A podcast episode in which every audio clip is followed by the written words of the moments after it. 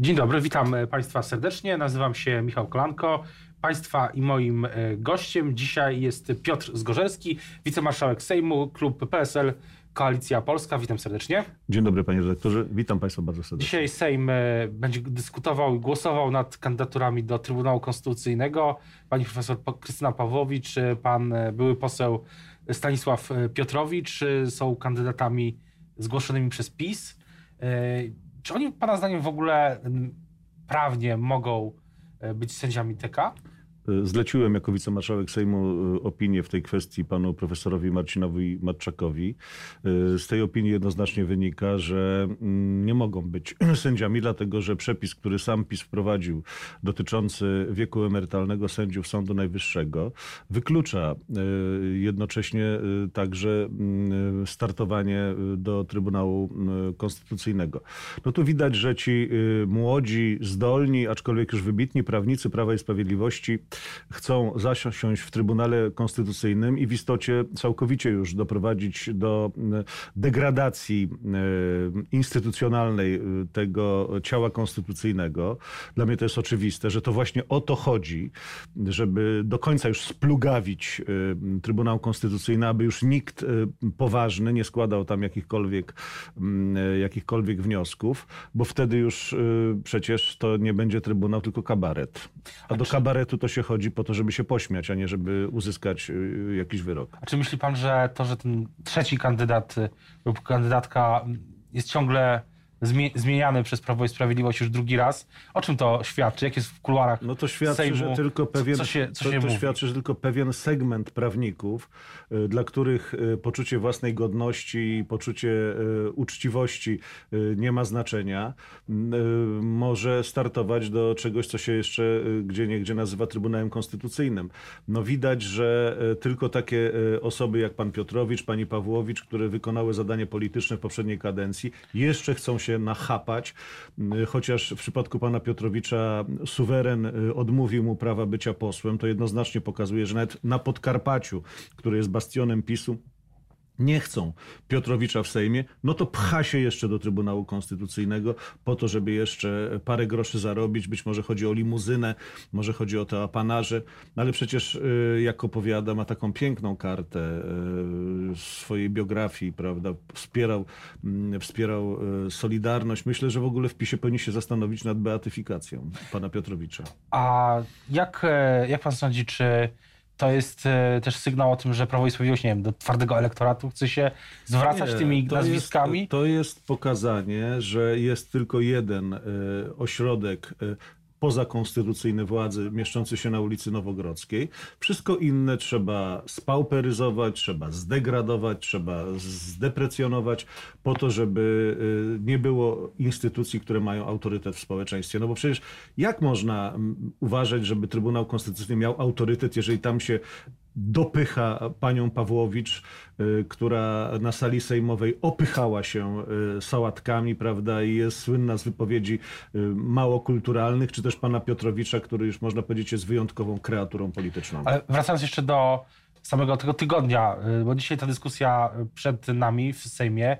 A co jeszcze, a co, jaki jest pana główny wniosek, jeśli chodzi o ten tydzień w Sejmie, bo wydaje się, że jeśli zaczynając od Prawa i Sprawiedliwości czy Zjednoczonej Prawicy, to y, tak jak napisał Piotr Zaręba dzisiaj, y, Jarosław Gowin zyskał prawo weta.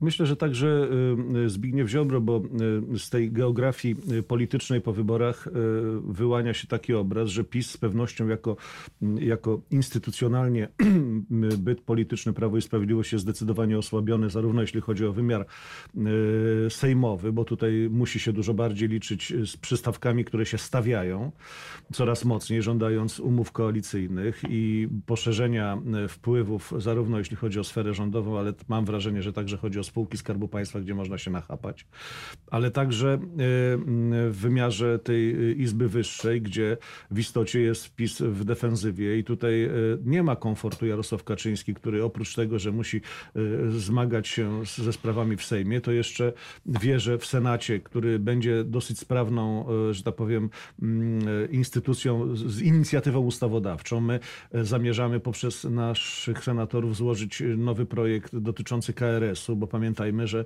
wyrok TSUE, z którego się wszyscy cieszą, można powiedzieć, że on jest takim wyrokiem dla każdego coś miłego, to, y, że tak powiem, w tej trzeciej swojej warstwie, bo on ma jakby trzy swoje y, główne jakby nurty, tak? W tej trzeciej warstwie sygnalizuje, że jeszcze przed nami jest wyrok w zakresie skargi Komisji Europejskiej, tak? I jeżeli do tej pory nic nie zrobimy, to mam wrażenie, że wtedy CUE może mocno Czyli Senat, y, czyli Senat, y, opozycyjny Senat y,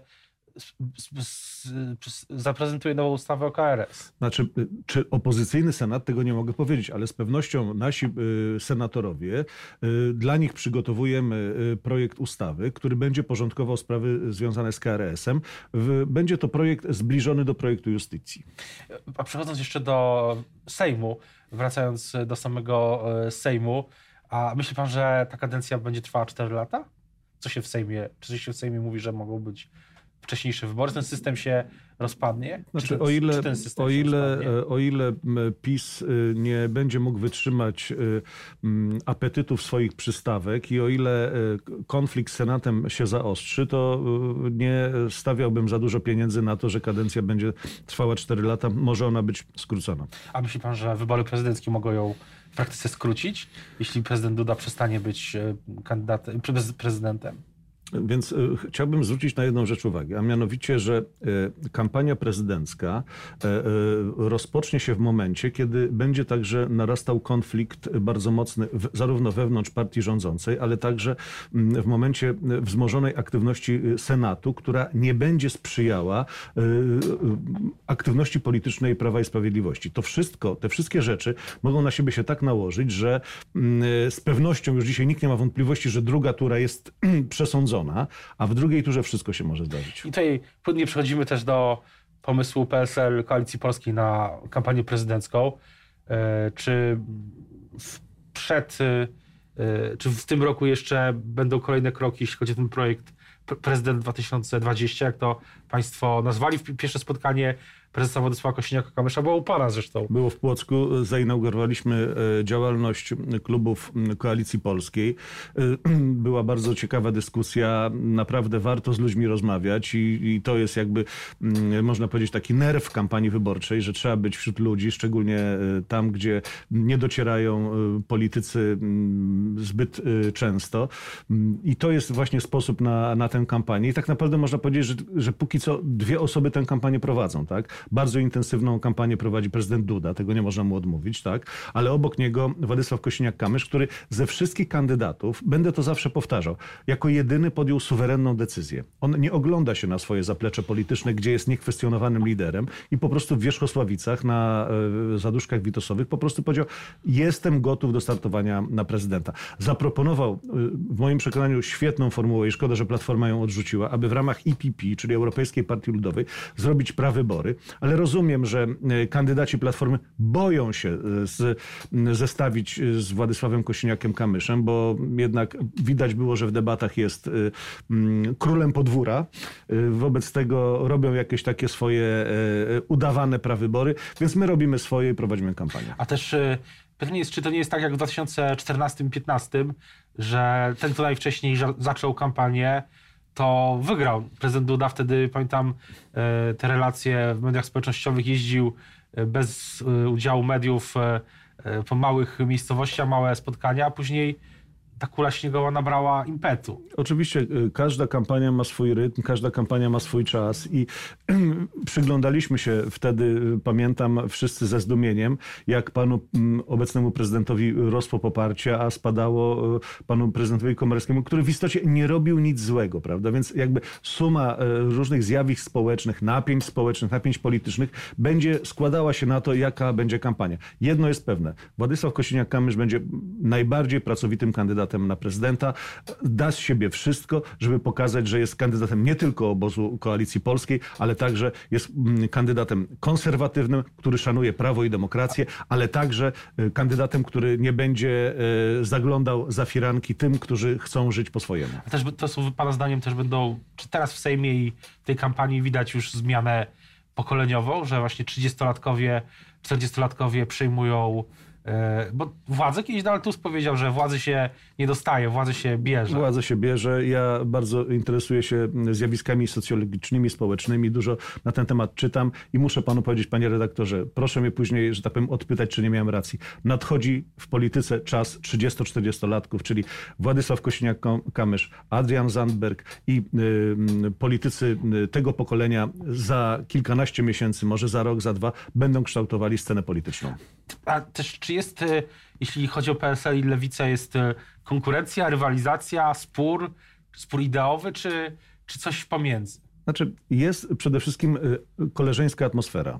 Od wielu lat y, z, z kolegami ze środowiska lewicowego mamy dobre relacje, tak? Nasi liderzy y, ze sobą współpracują, rozmawiają i ze zdumieniem patrzymy i konstatujemy, że jakby te dwie partie są najbardziej stabilnymi partiami politycznymi w Sejmie. Bo widzimy, co się dzieje w PiSie, napięcia, prawda? W Platformie, no nie będę już tutaj znęcał się nad kolegami z Platformy, natomiast najbardziej stabilnymi y, klubami w, parlamencie wygląda na to, że jest Koalicja Polska i SLD i y, to jest ta konstatacja, która naprawdę dla mnie jest bardzo przyjemna. Na koniec jeszcze chciałbym jednak e, zapytać o prawybory w Platformie. Mówił pan, że Platforma się bała prawyborów szerszych, zrobiła prawybory u siebie. a One są na serio?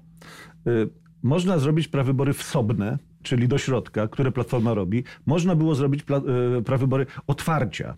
Pla, Platforma tego nie chciała, bo pewnie bała się, że może y, kandydatem IPP zostałby Władysław Kosiniak-Kamysz. Trudno, robimy swoje. Co z tych prawyborów wyjdzie? No nie wiem, no pewnie są to także, jest to także element gry politycznej szerszej, na końcu której są wybory na szefa Platformy. I też, e, a zaskoczyło pana to, że to jest Jacek Jaśkowiak, samorządowiec, e, prezydent, ale bardzo wyraziście liberalno-lewicowy Znaczy, prezydent. gdyby to miały być prawybory na prawdę, a nie na niby, no to powinien do nich stanąć y, prezydent nie Poznania, tylko Warszawy. A ponieważ są to prawybory na niby, no to stanął prezydent Poznania. O tym, co będzie działo się w Sejmie i o tym, co w, w kampanii prezydenckiej, która już, e, tak jak rozmawialiśmy, de facto trwa, będziemy jeszcze wielokrotnie mówić. E, Teraz bardzo już dziękuję za rozmowę Państwa i moim gościem dzisiaj był wicemarszałek Sejmu Piotr Zgorzelski, klub PSL, Koalicja Polska. Dziękuję bardzo.